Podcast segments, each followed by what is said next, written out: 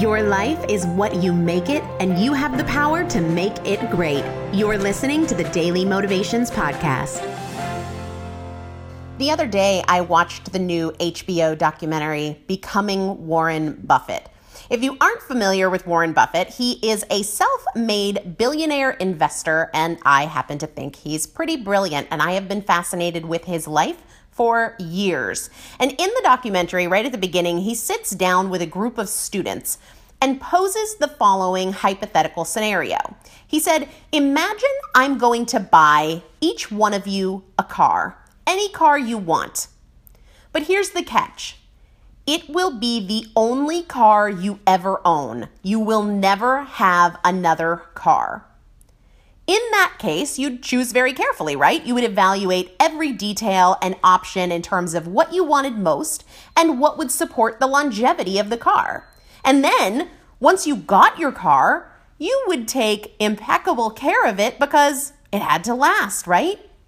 Then he says to the students, I'm not buying any of you a car. But that scenario is true of your body and your mind. It's the only one you'll ever get.